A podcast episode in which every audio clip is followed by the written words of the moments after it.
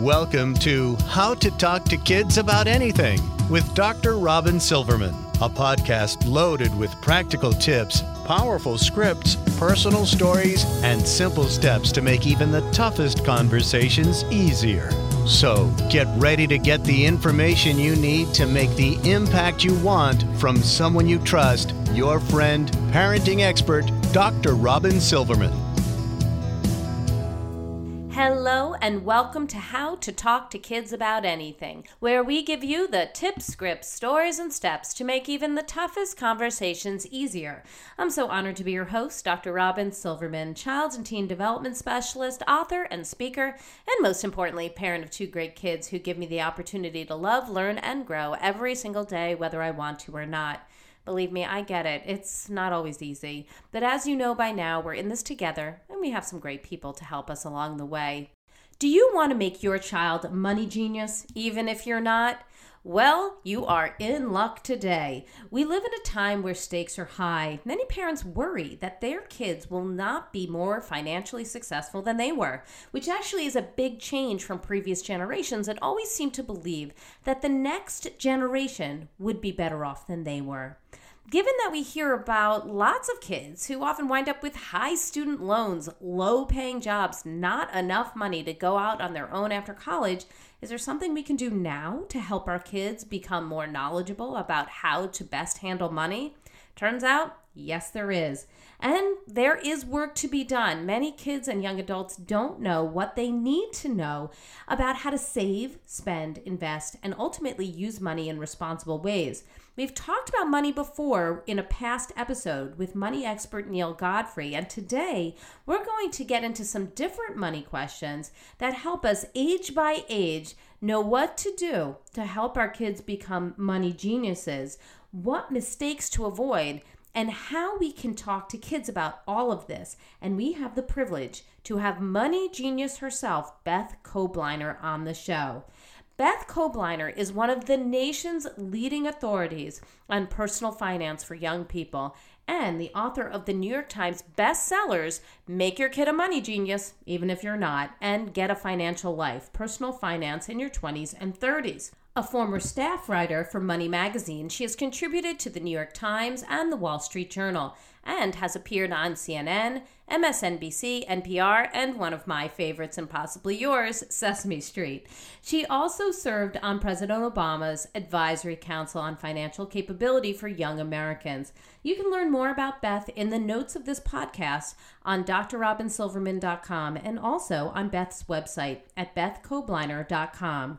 We are so thrilled to have you. Welcome, Beth, to How to Talk to Kids About Anything. Oh, I'm so happy to be here. Thank you. Well, we're really happy to, that you're here too, because I, I definitely have a lot of questions. But before we get into the meat of the matter, for those who haven't had the opportunity to read your book, which I've just like read cover to cover, I'm so excited about, so hmm. well done. Would you just take a moment to tell us? What gets you up in the morning, and what made you so interested in helping parents and kids to become money geniuses? Right. Well, thank you again. Um, I've been writing about money now for 30 years, um, and uh, I have been traveling around the country um, when I was doing the work with President Obama on the council to figure out what parents really need to know to teach their kids about money. Because that was the topic i would ask as a parent of three kids um, for the last you know my oldest is 21 so for the last i'd say about 19 years i've been asked on playgrounds and in classrooms and and now college campuses parents are very worried about how to teach their kids to get some financial wisdom whether it's how to you know manage a debit card in college and or not to you know how to become a saver when they're very young children. And it's a research based book. I looked at the best research that's out there on behavioral economics and social psychology and sort of try to make it uh, accessible to people um, and what i've been told by people is that you know it really is a way to teach themselves about money mm-hmm. and then teach their kids since as you know money is such a fraught issue people are nervous about it. They feel they're not equipped to teach their kids, or they don't want their kids to know how bad they are with money. Mm-hmm. Um, and so, I, I realized it was really time to get something for parents to help their kids at any age, whether they're three up till age 23. Right, and and I think you're right. If people are very nervous about money, I mean, we have images of our our kids coming home from college and winding up on our couch forevermore. Right. Um, right. You know, and and we certainly have heard so much about kids feeling like they they'll never be able to catch up. The student loans are so large. The job uh, the right. job market is very challenging. The money that they're getting for certain jobs is not enough to sustain them and and so you know i think that people are very conscious of the fact that money is important but I think what you nailed even in your title is, you know, we want our kids to know about money, but sometimes we feel like we don't know enough. So, right. Let's start sort of at the beginning. I, I know that people I've spoken to have gotten really garbled up when talking about allowance. I have to agree. I, I really have too. I've tried a lot of different things when it comes to allowance, but it feels, I don't know, it just feels frustrating to me because, on one hmm. hand, I want. I want to teach them character and hey, you should be doing these jobs, you know, the jobs around the house you should be doing, you know, wanting to do things uh, just because you want to do them. Uh, so mm-hmm. we've heard it's great for teaching kids about how to save and use money. So, you know, they have money so that they can right. parcel it out. So that makes sense. But what is your take on allowance?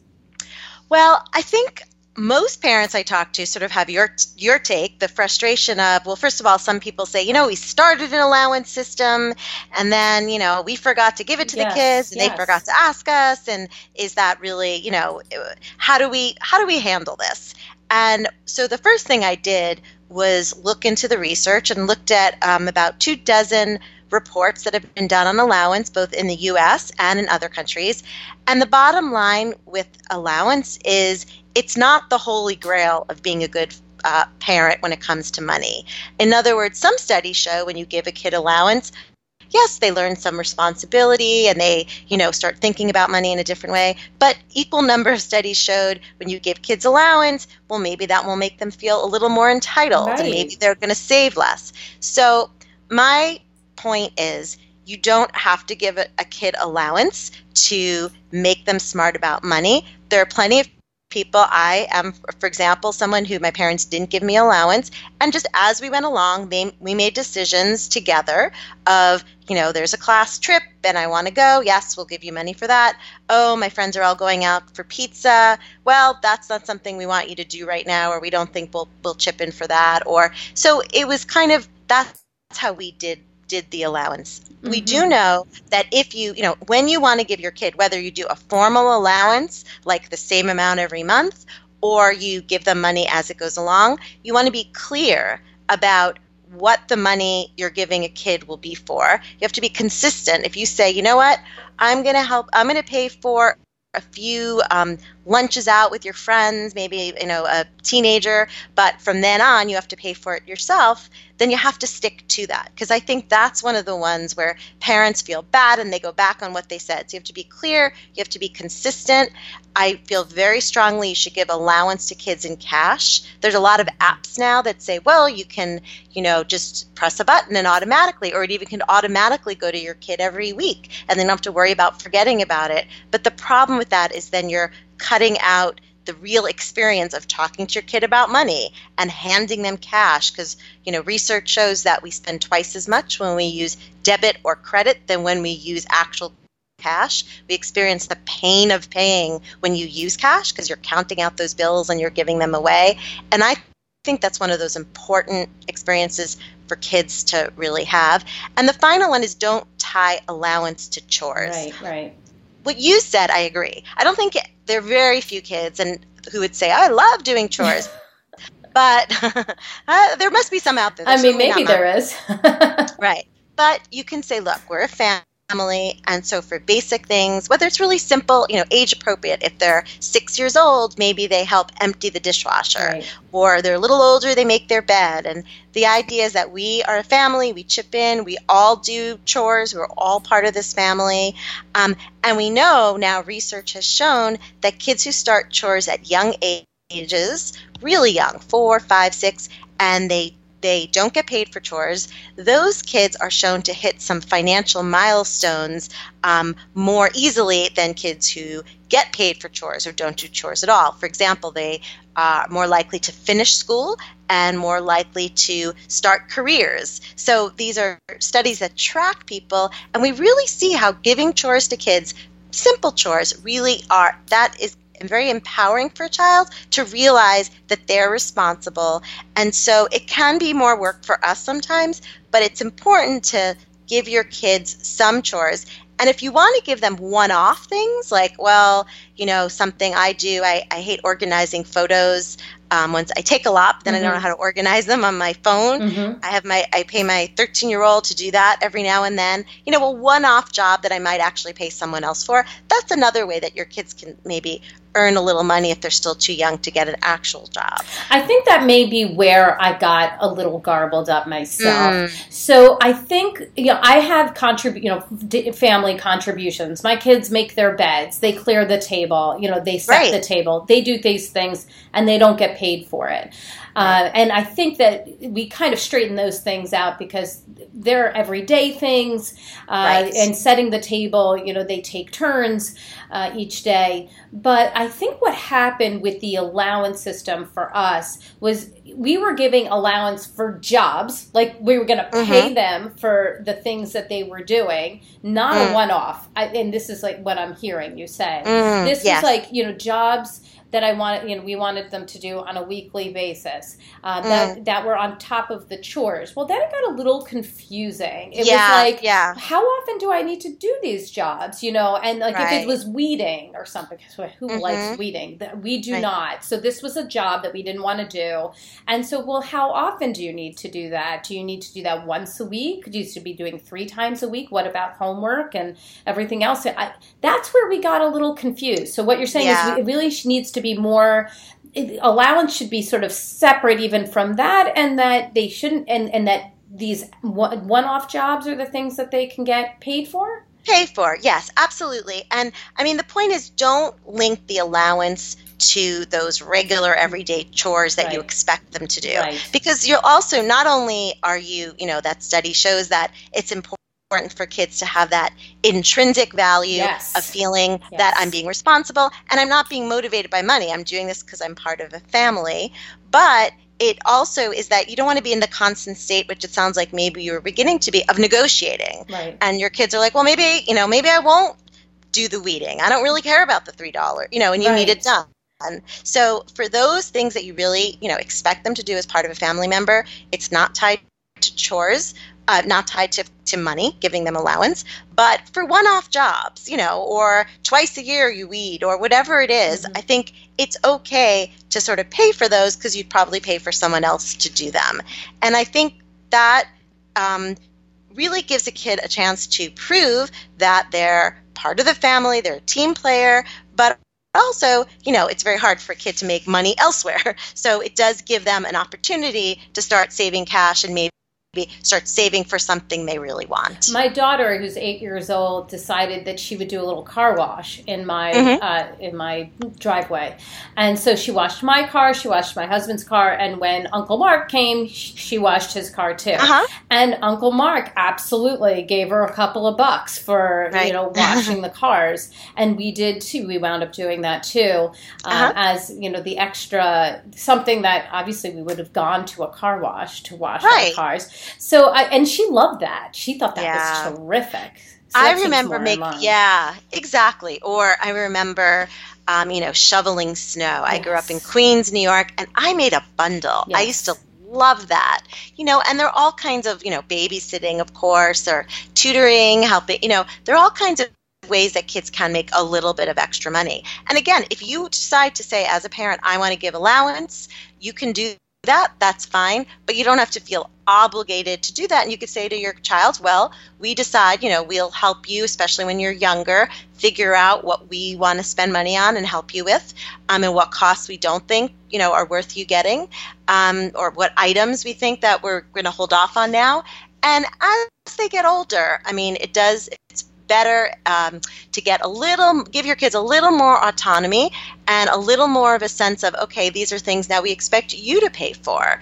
Um, and I know many parents, by the time their kids go to college, they'll say, okay, here's your set amount amount for this semester and you have to make do with that you know and figure out what other extra expenses above and beyond tuition and room and board you know if you have a meal plan then you're going to spend that extra money on eating out sometimes well you're going to end up not having enough if you want to take a road trip with your friends mm-hmm. and and really sticking to that kind of budget um, when they're up that those later years i think that becomes more and more important. Do you feel that when money comes in for our children that they should be dividing it up based on, you know, short-term goals like something they're saving for really soon or like quick cash and short-term goals and sort of medium length goals and long-term and, you know, right. giving 10% to charity? Do you feel like you, are supposed to divide it up or how, how does that I, work yeah. for you? Yeah, I think particularly for very young children, the old, you know, the three jars method, you know, um, which is what I got to teach um, Elmo about on Sesame nice. Street, which was really fun. Oh, love that, love it. yeah, it was really fun. But you, you know, a third in saving, mm-hmm. a third in spending, so something you, if you really want something, you save up, and a third in, um, you know, giving, giving to other people, people who need um, what you, you know, what you basically you have more than many many people and using that as a springboard for lessons about talking about giving to others. And I have a whole chapter on giving in my book. Yes. But I feel very strongly, while it's important to sort of talk about giving, um, I think that also a lot of times younger children get more out of giving their time mm-hmm. than you know their their cash or their pennies and i think that um, it doesn't have to be super complicated. I, I really I think sometimes we're in that TMI you know, mm-hmm. where there's so much information and people are confused and like, well, what what percentage do I get? Yes. It doesn't real that, and I hopefully like I try to really make that clear in the book that there are all these different ways to do it, but the most important thing is just again being consistent, mm-hmm. um, telling your kid, you know, what you what you spend your money on, really having conversations and once you get into that mode with them um, and having conversations about we might have what you know we might have something that's great and your friends might have something that we won't ever get. You know we may not get a you know go on this fancy vacation to a beach but we will you know but get a ping pong table for our basement or really having those conversations. Because what i found is whether people have a lot of money or a little money those conversations are very difficult for them to have. And that's why it's so important to really get more comfortable with that. Just as we talk to kids about, we would never think of not talking to our kids as they get older about sex or drugs, mm-hmm. or, you know, that's just now part of our life that we know we have to really introduce these topics at young ages. But when it comes to money, the people are still very hesitant. Um, it's really still a taboo. Yes. And I think all of these are and entry points for discussing it whether it's you're making money or you know how are we spending our money or what do, you know what do i wish i had or how am i saving up for whatever my goal is. And i think once we get into that place with kids we're able to talk about it in those ways i think that's really what make kids money geniuses. And i do mean geniuses because i think most people don't know this basic information. Absolutely. I think you're right on that. And those conversations I think are extremely important and and I think you're right that we we know even though we really don't often want to talk about certain things with our kids whether it's the sex conversation or some right. or, or the death conversation that we know it's on our list of things that we must do but right. maybe money isn't on the list and needs to be. So exactly. I, I think that's really important. Now I'd like to look beyond allowance for a moment and talk about other ways that we can help our kids to become money geniuses. In your book, you do this amazing job of dividing your adv- advice up age by age. So let this be sort of a multi part question. So the okay. first part is can you give us like two to three tips for our youngest kids? Like, since you say start early, like that I right. know is like your top thing, I start early. What right. are your tips that we should be doing with our youngest kids, our preschoolers, so right. that we can kind of start them on the way to becoming money geniuses? Right. I think the two basic ones for you know three to five year olds is first off understanding that research shows that by age three kids can understand and grasp some simple concepts like value things have value and exchange. So teaching a kid, you know, we need money to buy things because right now they see us swipe cards and magically we get what we want at the grocery store or we they don't even go to the grocery store. They see us, you know, type in something on the computer and it magically shows up the next day.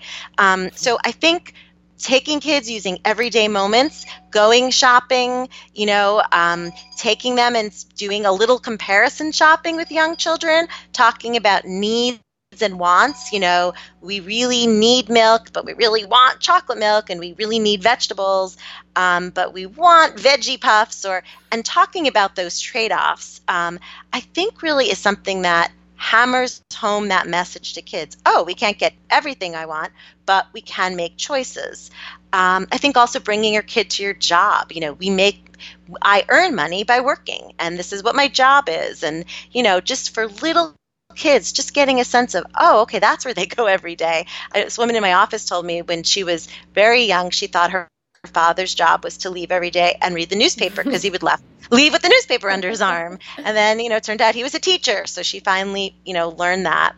And i'd say the other really big one for young children is those that three jars idea. Every time they get pennies or money or grandma sends a present or whatever it is you're saving up for something you really want and you have to wait before you buy something. Just starting that notion of we have to wait, you know, we wait for the swings, we wait for our birthday, we wait for holidays. We also have to wait and save up for something we really, really want. And those kind of goals, if a kid really wants, I know Shopkins is really big now. Mm-hmm. You, we're going to save it up, and we're going to put that money in the jar, and we're going to look at it, and we know we might not be able to get it today, we're going to save and and and try to reach that goal. Maybe we'll do a little matching plan or but when when you're talking about young ages that's what really grabs their attention i think. Um, saving up for something and realizing that they're doing something that's you know kind of a grown-up thing to do. They're saving for something they really want Right. And it's very concrete when they see those jars and they're able to count the money and feel the money. Um, and I love what you're talking about with the needs and the wants. I remember reading it in your book that your your father talks about making sure that you do, you know, what you have to do first and then do right. you know, what you want to do. And I my kids hear me say this. I read it and I went, "Oh my gosh, that is the same as my house. I say mm-hmm. constantly, we need to do what we have to do before we get to do what we want to do. First, wow, do what you have yeah. to do, then do what you want to do. I feel like my kids would repeat that over and over. If you said, "What's the piece of advice your your mom says?" I'm like, that is something I say all the time. So it really wow. resonated with me um, mm, when you mm, talked about yeah. needs and wants in your in your book, and I like that you're using it in such a concrete way at like the supermarket or mm. at the toy store. We need to get a, a, a, present for your friend, but we want to get this particular toy for ourselves. That right. makes a lot of sense. Okay. Right, right. No, it's true. And those real experiences, though, I mean, that is the one thing that my, my youngest is 13, so my kids are kind of big now. But I think that that everyday experience. We're all so busy. We're like, oh, we're just going to order everything online. Yes, yes. But not having those real concrete experiences so is something that kids are missing out it's on. So true. And just seeing cash. I mean, mm-hmm. seriously, seeing cash. And I'm as guilty right. as anybody else. And taking out a credit card and and you know we, we don't have all tons of credit cards but even taking out the one or two credit cards that we have and swiping my daughter loves to do that with me my mm. son likes to you know swipe it with me it's not a great lesson to learn right. uh, you know because right. they're not counting out the money the way that you can do with their money in the jars and so i that's one of the reasons why i really love that idea so why don't we move to elementary age Great. kids. So, what two to three tips would you give us to help make those elementary age kids money geniuses? This is where my kids are, seven and eight years old. So, I'm, right. I'm listening with with incredible interest. right. Um, first off, uh, it, there was sort of a horrifying study that came out of uh, University of Cambridge I'm nervous. Yeah, that showed that by age seven, many of the habits that will help kids manage their money in the future, they're actually already set by Oh, age seven, which is why it's job. important. Yeah, it's important to start exactly. But that said, you know, these elementary school years are really key times and very actually much easier times to talk to kids about money because they're really excited to learn more about it. Um, kids want to buy stuff. So, one example would be comparison shopping, going to a supermarket and saying, Well, we have to buy tissues. Do you think we should buy this Mm, one? You know, talking about, you know, advertising and yes. my one of my favorite um, studies was one that showed that when they when they their kids cereal boxes they usually have the characters on the box look downward at the kids um, whereas to sort of meet the gaze of a young child which is fascinating Who knew? um, wow. Yeah, who knew? I know it was. It's sort of crazy, and pointing out the colorful wrapping Yes. and you know all that is, I think, really interesting to young children, and sort of saying, you know, we're not going to get tricked by that. Let's figure that out. And this one costs, you know, we can get two of these for one of those. Um, I think those are those are great great um, lessons. I think also opening a bank account, just going to the bank, even though interest rates are fa- fairly pathetic. Maybe now you can get Yes. one percent on a savings account, but it's an experience that really makes it more concrete for Mhm. children um, to walk into that bank account with their parents and they probably won't get those lovely little passbook savings account we used to get but they will get statements and talk about you're going to get a little bit extra money uh, you know few pennies but it will be more money than you had than when than when you put the money in and that's interest and we are so excited to put our money here and to help it grow it'll grow faster than if we just kept it in our drawer at home um, i think those are the key ones again those real everyday life experiences that kids remember Mhm. and try to emulate. Um, and of course, the other big one is, you know, being online. Kids are online now, of course, so setting very clear rules about, you know, never typing in information online and Right. certainly um, you know i think sometimes it's it's tempting to say to your, if they're like oh i want to buy this okay well you know i've found myself you know like my son saying can you what's your credit card number i'm Oh, like no right. no no Can I I'm buy do that. this? Yeah. Yeah, exactly. So, you know, it's that kind of thing. And I think I was, I've been very surprised that parents who I've met on my book tour would tell me, you know, our kids are so addicted to certain websites and they press a button and they keep getting more and they buy gems or they buy. And I'm like, well, how are they getting this money? Mhm. and they'll say, "Oh, well, you know, we'll give it to them an allowance." I'll say, "But how are they getting it online?" You're, and they'll say, "Oh, well, well, they give me the cash, and I'll let them buy it." And Oh. you know, um, and I think parents have to really stop for a moment and think about you don't want to encourage if you don't want to encourage these encourage these behaviors, you shouldn't enable them. Yes. And and I think it's hard. Parents feel pressure. Well, all the other kids are playing these games, and I just think that if you want your kid to have, you know, build up their ability to delay gratification, Mhm. um, that is not the not the way to do it. And we do know, of course, um, that research shows that when kids are able to wait, you know, that famous marshmallow marshmallow study. Yes.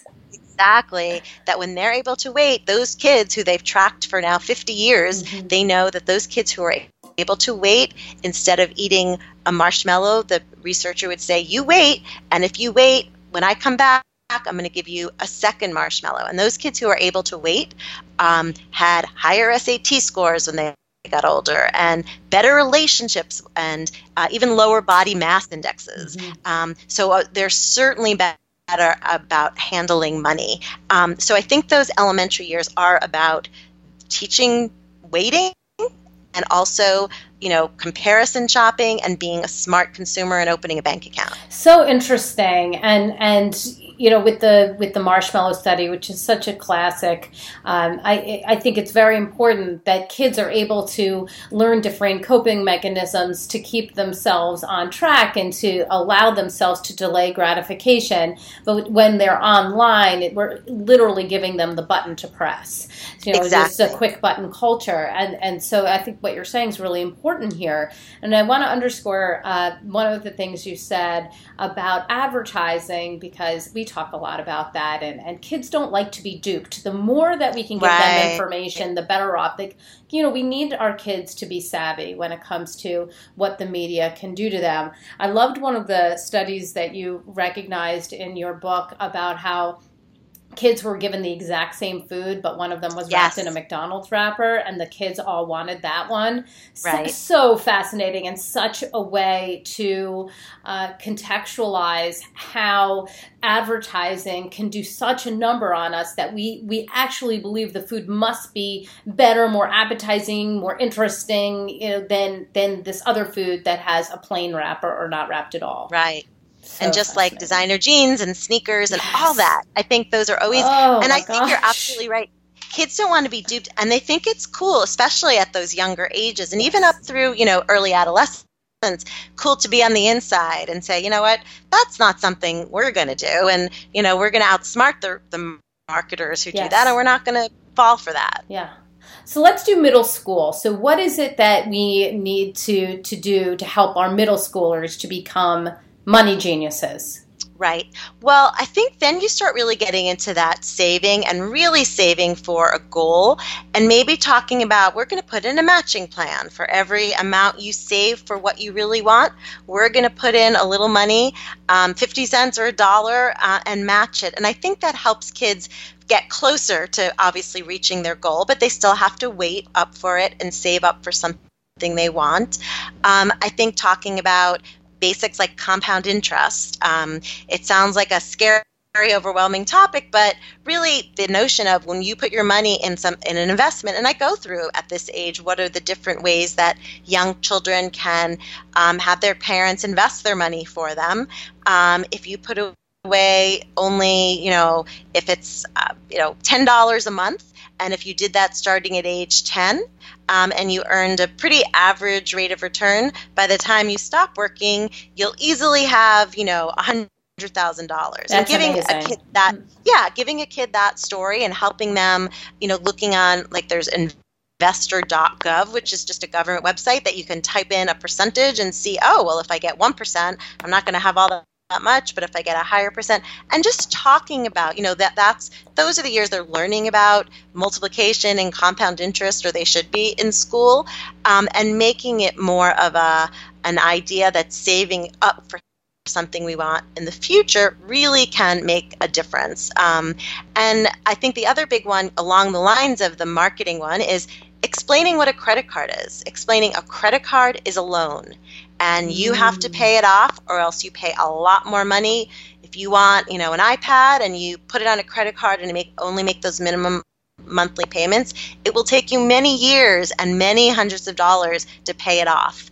And that's a waste of money. So explaining you know pit you. Just like we, we know we say to kids smoking is really bad for you and we start at very young ages talking about credit cards and how people can really ruin their lives if they start buying things that they can't really afford. Um, and of course you have to like not say that to your kid when you have five shopping bags in each hand. Right. um, and you know because kids stress they know if you're stressed out about debt and they hear conversations you know not fighting in front of kids actually is very important because kids who report college kids were, were polled and those who said their parents fought about money when they were kids um, had actually um, higher credit card debts now themselves than kids whose parents didn't fight about money fascinating. And I, I know for you know for these kids at this age they they need to feel secure. They need to know that mom and dad have got it. So if you need to confide in somebody about your financial distress you want to talk to a financial advisor or a friend right. or a spouse or somebody right. else, but not your kids. So right, right. No, that's an excellent point. I know a lot of people, and there's studies about you know when parents break up, and that's very common, and that happens. But sort of not using money as a as leverage or complaining about you know your dad doesn't want to pay for your yes. soccer team dues or you know, really being careful and not dragging kids into those conversations. Right, right.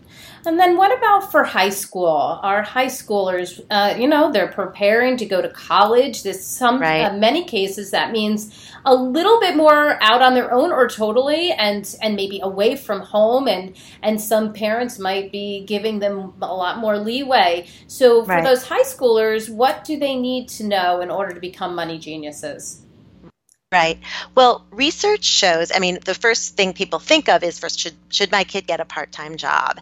And there's a lot of uh, there are a lot of debates swirling around about that topic. And some people say yes absolutely kids today don't do what they used to do. And i mean i personally had a bunch of jobs when i was in high school. Yes right. But it's also yeah exactly. Babysitting. I actually worked at a diner. Mm-hmm. I, wor- I worked at a lot of different jobs. But i do think uh, as a parent I've seen kids it is trickier. There's much more required of kids, more yes. kids, more testing that takes place. So, and, and we do know that kids who work uh, many hours, if they work over uh, 20 hours a week, they're going to do worse in school than um, than not. So if they want to have a, a small part-time job, that's fine and they could really handle the work. But I think it's important to help your kid because once a kid starts earning money from a job, it feels kind of great. And you maybe want to work more hours than you should. So I think putting, you know, and also I think ideally working in the summers is a whole lot better because then you're not eating into your school time. Um, I think the other big one is talking about college, starting in ninth grade. Mm-hmm. And a lot of parents get freaked out because they say, oh, I don't want to make my child nervous and there are too many pressures. But actually, I think starting to talk about we are a team, we're going to figure out how to send you to a a school that will be great for you, but also affordable for us. And we're, and and really and I go through in the book all the guidelines and what are the things you can tell um, your kid, especially that people who graduate from college out earn those who only graduate from high school by about a million dollars over their lifetime. Wow. So mm-hmm. college is still a good investment, and I think there's been some mixed messages about that. It's important to get that clear to kids. Um, and it's uh, important um, to have them even start if they do earn some extra money over the summer. One of my favorite examples is opening a Roth IRA, which sounds insane, but actually, if you are able to open, if your kid has, say, they earn $500 uh, over the summer and they're able to put $500 away, um, you could even give them that $500 to put in a Roth IRA if they earn 500 dollars and let it sit there. And if they did it every year for five years they'd have a hundred thousand dollars. Just for five years they'd have about a hundred thousand dollars by the time they stop working. And those kind i mean i met so many That's people, so on the road. Yeah i've met so many people on the road who said you know my dad really stressed this to me and I, so i did it when i earned a little bit of money. And you know something? It was a habit and i do it every year and i'm now in my 40s and i still do it and i have a lot lot of money. So that kind of behavior starting at young is so important. And if you can use some of those earnings, um, it also protects it if you're going to get financial aid as a family. It uh, many schools don't look at the money in a an IRA, mm-hmm. so they won't you know hold that against you. Uh, that's really interesting, and you know I think sometimes it's not that parents don't want their kids to have this information but they don't even know to say these things to their right. to their kids and and I'm so appreciative that you're providing this information because perhaps this will spur on some of our listeners to to help their kids in this way because what a difference that can make and that's yeah. a hundred thousand dollars once they stop working simply from those five summers putting away right. that kind of money is amazing so, what would you say is uh, one of the biggest mistakes, um, or or you can give me more than one? But what are right. some of the biggest mistakes that parents make with their kids around money that that right. may deter them or make it so that they don't become money geniuses? Right. One of the biggest ones was a study that showed when uh, parents give constantly give in to their kids at the checkout line, mm-hmm. which is mm. such a common thing. You know, you're at the store, you don't want to make a scene, mm-hmm. your kids are tired. Oh, we're just going to buy that item. That parents who actually don't give in at the checkout line, their kids have been shown in studies to do better with money, to have actually less mm-hmm. financial problems, less financial debt than kids whose parents are always giving in to them. And it's not surprising because that means, you know, in one case you're saying, nope, we're not going to buy that thing and we're going to wait and we're going to save for it or we're going to do it not another time and those kids are hearing repeatedly that lesson of no we're not going to get what we want exactly at this moment um, and i think when i tell parents that it helps them have a little more um, self control, it's hard as a parent. It's mm-hmm. so hard to not say, ah, I work all day, I'll just buy this thing. It's only a dollar anyway. But if you keep doing that, you're kind of teaching your kid this notion of yes you get what you want when you want it. Whereas knowing being empowered with information you know what? You're not denying your kid you're actually helping them learn this very valuable lesson that will take them through life. I think parents again parents of all income levels find that very helpful.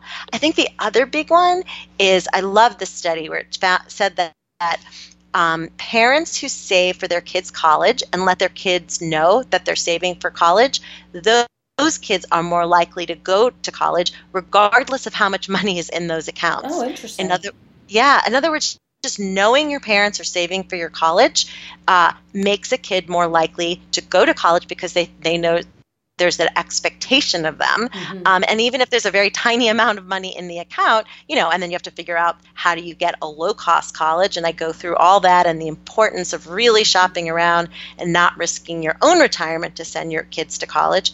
But going, you know, being smart about that process, but telling kids it's something you value really, again, I think has a real big payoff in their lives. There's a value, and then they're also your your kids understand that there's an effort on your side, right. that you're doing something for them, and that if they keep asking for things, that that's right. taking away from your ability to invest in their future. So uh, I think it's it's probably multi pronged there. You know that exactly. they, they, they know that you value it, but also that you're putting effort in there and that makes them want to you know buy into it as well i also right. love what you're saying about you know that that big mistake um, that, that you constantly are spending money on your child whenever they ask and that's you know they, they're getting everything they want i feel like kids are really smart and we don't mm-hmm. always give them such you know good great credit but even my young kids when we give them information like here's why like right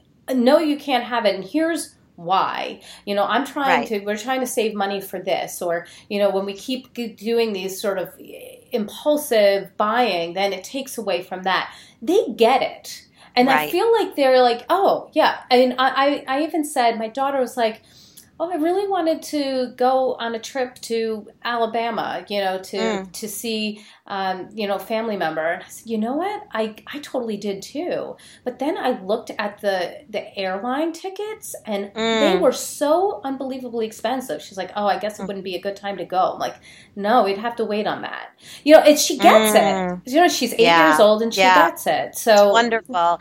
It's it is. I think you're absolutely right. I mean, I think as a parent, you know, sometimes we want to either shield our kids, like, oh, I don't mm-hmm. want her to think we can't afford it or I don't want him to think we're, you know, be entitled. I spoke right. at Google a few months ago, and one of the parents stood up and said, you know, I make more money than I thought I'd ever would, and I feel very grateful for that. But I'm afraid my kid's going to be, you know, a spoiled yes, sure. mess because you know they can have more things. And how do you? I think it's really basically comes down to it's almost a cliche, but your values and making it clear to your kids this is what we spend money on and some of the best stories i heard were, were families that they had a shared val- goal like we wanted to was a woman i knew she had a bunch of foster children mm. And they were thinking of maybe going on like a little family camping trip mm-hmm. but that meant trade-offs and they had to say no to certain things and we can't have pizza night you know we're going to save that money and they really collectively worked toward a goal um, you know, I think that really has a big impact mm-hmm. on parents. And Sesame Street, when that our, show came out on this topic, they did a test and they found parents who watched the show with their kids. Not only did the kids learn a little, little bit about saving and sharing, but the parents actually reported saving more. A group of parents who watched the show versus a control group that didn't, those parents who talked about these issues and watched the show with their kids, they were kind of more in tune with it themselves and it helped them save, you know, more money. So when we teach our children, we're also teaching ourselves about what really is important and helping our, ourselves remember, yeah, we really are thinking of long term goals. Mm-hmm. So, if you were in a situation where you actually needed to use some words, because we're all about scripting on this show. Mm-hmm. So, if if if a child said to you, um, I don't want to wait. I know I was supposed to save for my bicycle that I really, really right. wanted, but um, I really want uh, to get this ice cream, or I really want to get this toy. Like this amazing new toy just came out, or this movie. Right. What would you say to them right. in that moment? Right. I think it depends upon the age. I think for younger children, it's okay to say, you know what, we're not going to do that because we decided as a family we really want to go on this trip, mm-hmm. or we so we really don't. We're going to save for that. You can't lie. You don't say, you know, when you walk into the store, oh, I want ice cream, and say, oh, I don't have money on me, mm-hmm. because that's tempting to do. Because they'll see you take out your credit card two seconds later and they'll you know you're busted basically mm-hmm, right. so you don't want to lie but you say nope we're not when kids are a little older and they're making the decision and they say and parents tell me this again and again that when it's the kids when the kid has a goal like yeah i really want to buy you know those sneakers and mm-hmm. it may not mm-hmm. be a goal you even completely love mm-hmm. but if that's their you know i believe if they're saving their money for something and then they get tempted you can say okay well you could think about it that's going to mean that you won't be able to get those sneakers until you know six months from now or six months later mm-hmm. or helping them figure out those trade-offs. I think you know a woman told me a story where her son had a lot of change and he wanted to go and get it into dollar bills. Like they changed they all saved the money and they had a jar and they had this big savings a big amount of coins and they went to the um, to a grocery store. And then the mom realized oh no they charge for it. And the kid's like i don't care. I want to get my money mm. now. And she said she took a moment and said okay you can do that but that's going to cost us you know three dollars. And we only have ten dollars mm-hmm. so you're going to lose a lot. And the kid sort of thought about it and said okay let's do it tomorrow mm-hmm. in a place that they won't charge us. I think what you were saying before explaining those trade-offs you know ideally um, it's harder to do in the heat of the moment. But even as parents, we just have to steel ourselves and tell our kids, you know what? I know, you know, you said you want this goal. I really admire you. And also commiserating. Like, yeah, I know it's really hard to wait sometimes. Like, mm-hmm, I, sure. I would really love to buy, you know, another pair of shoes, or I'd really love it is so hard and we have to wait. But you know we're doing it as a you know we're doing it we're a team uh, we're gonna you know work toward that goal and i i'm so proud of the way you're waiting for that and those that kind of language of yeah, it's tricky, you know, admitting it because it is. Or yeah, it would be nice if we had, you know, a pool in our backyard. We don't have that, but we have, you know, family movie night where we all sit around and watch something, you know, on Netflix and that's kind of our fun family thing and everyone's different. And and acknowledging that and not being afraid to sort of say it is kind of hard but we have a lot of great benefits also. What do you do and before we like end up i just have this question for you and i remember reading it in your book as well. There are some times when our kids are in situations where they come into a large amount of money for themselves. Mm. I mean, maybe in the long run, it's not a large amount of money, but you know, they uh, graduated from high school. They right. uh, had their sweet sixteen. They had a bar bar mitzvah. Um, they mm. they came into some money, um, and they didn't earn it. It was you know from a party or right. whatever, or maybe it was a birthday or whatever. And right. and now do they just get to do whatever they want with it or would you advise differently with with uh, a sum of money that came in not from doing a job right i think that it depends again on the age i think the bar and bar mitzvah issue or a sweet 16 or you know if you're having a big party and relatives are coming and i think it is very not only appropriate but really really essential to talk to a kid and say, you know, this money that we're coming in, first of all, we're going to use half of it to pay for the party that's always something that is reasonable to say if that's Mm, something so you need. interesting. Yes. Yeah. Or, you know, if there if you don't need to pay if you're able to afford the party for them, you say, you know what, we're and you explain it not in a mean way, but just we're able to pay for this party for you, which is great. Um, we're so excited to do it, but we think it would be really nice to give, you know, 10% or a third of it to when you're older, especially 13 or or 16 or graduation, maybe give a little bit of it toward an organization or charity that you really feel strongly about. Um, that's something I think that that's when you could start introducing that idea of actually giving Mhm. uh, cash, especially if it's kind of like a windfall, like a bar mitzvah or a big, you know, a big celebration. Um, I think having those conversations up front uh, and really talking through um, why you feel that way. And um, and I think it's okay to say to 13 year olds or even 16 year olds, you know what, we think this is really important. So you know we're gonna talk about. We'll let you decide what charity Mhm, is sure. or what organization, um, and you really have the freedom to look into all the different organizations and do research and we'll help you with that. Um, but we think this is really important. And I think that's a way, as a parent, you're kind of really um, making clear what your values are and your expectations for your kids.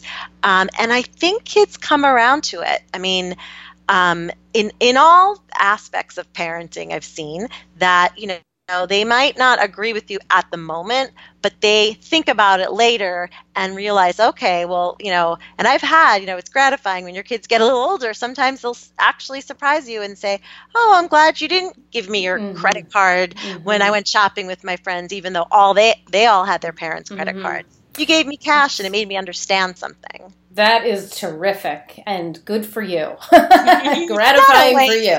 Let's Yeah, take a right. pause and say, "Well done, Beth." Um, yes, yes, uh, and and people who know me know that I, I do a lot of charity work with my kids. They Mm. instead of uh, for their birthdays, instead of them getting uh, presents, they they collect for charity, not money, but actual items that are in need. Maybe like dog leashes and all that stuff for a shelter, Mm. or uh, special things for the hospital, books, you know, the pajama Mm. program. I mean, all kinds of things. Teddy bears for p- kids who, uh, you know, don't have somebody to hug at night. All those kinds of things. And so for this, that, that I mean, that just resonates with me. And and I, I of course love the idea of of taking some of the money that comes in and and benefiting an organization that your child picks. I know that in your book, for those who are interested, you put you put some really good ones in there that Mm, um, I hadn't yeah. even thought about, and I'm, I'm going to look into that Oh. that allow kids to really understand where their money is going. I, I've Right. I've seen the one where you can buy a goat or a chicken for a family. I love all that. Have for international. That's a great one. Yeah. That's a great one. And there's a bunch of other ones. Um, I know the birth, Birthday Buddies, I think, was one Yeah. of them. All of those are great charities, and, and I would encourage people to take a look at those in, in Beth's book. But now is the time for your top tip. Out of everything that we've talked about, what would you say is your top tip that you would want people to come away with?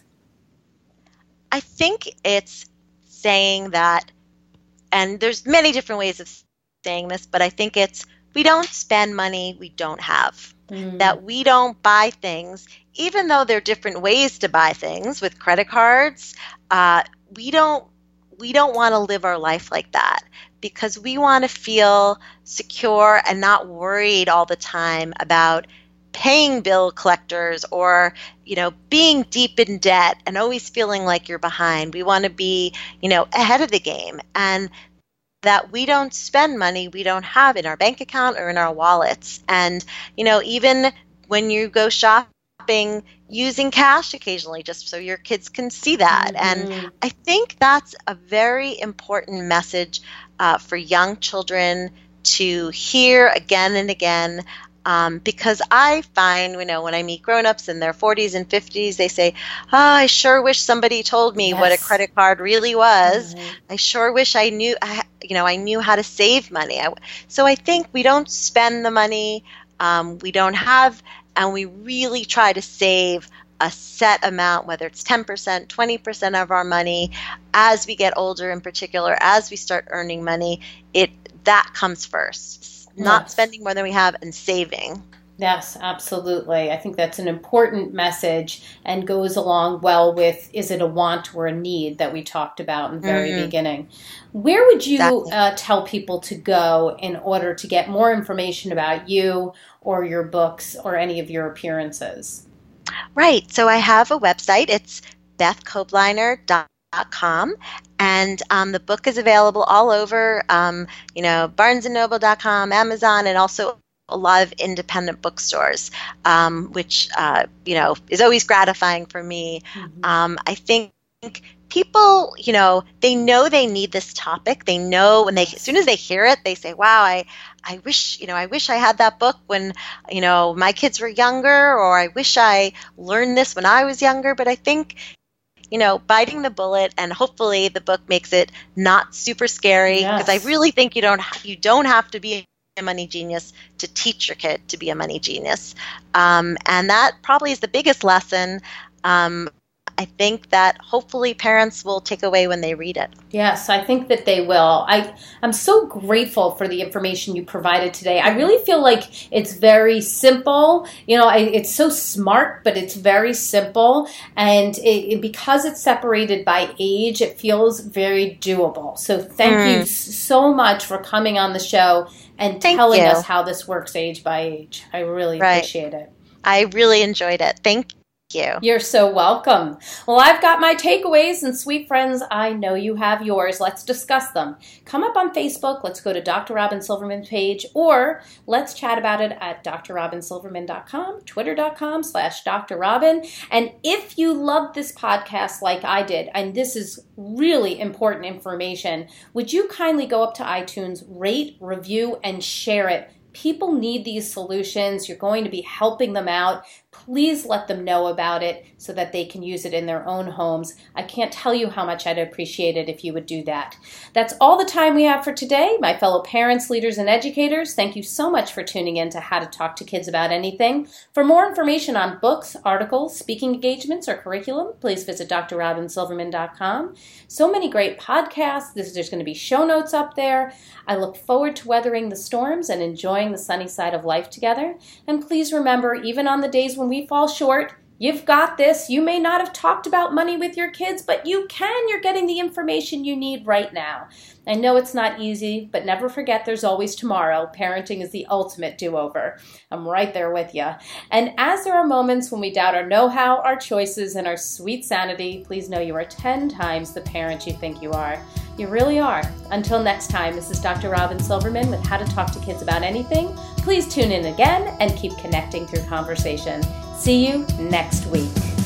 You've been listening to How to Talk to Kids About Anything with Dr. Robyn Silverman. For more information on books, articles, speaking engagements, or curriculum, please visit drrobynsilverman.com.